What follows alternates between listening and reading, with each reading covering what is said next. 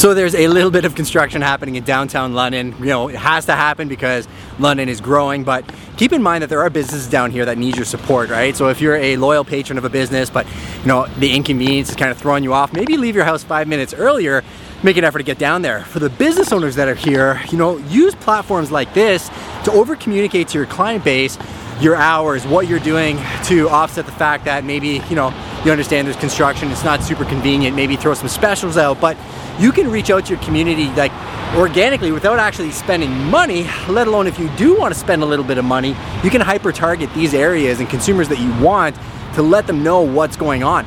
Give them traffic updates, you know, just over communicate what's happening. And I think you'd be surprised that you might be top of mind. So maybe they're on the outskirts of London and maybe they make the effort to come downtown and see you, and that can move the needle in a big way for your business.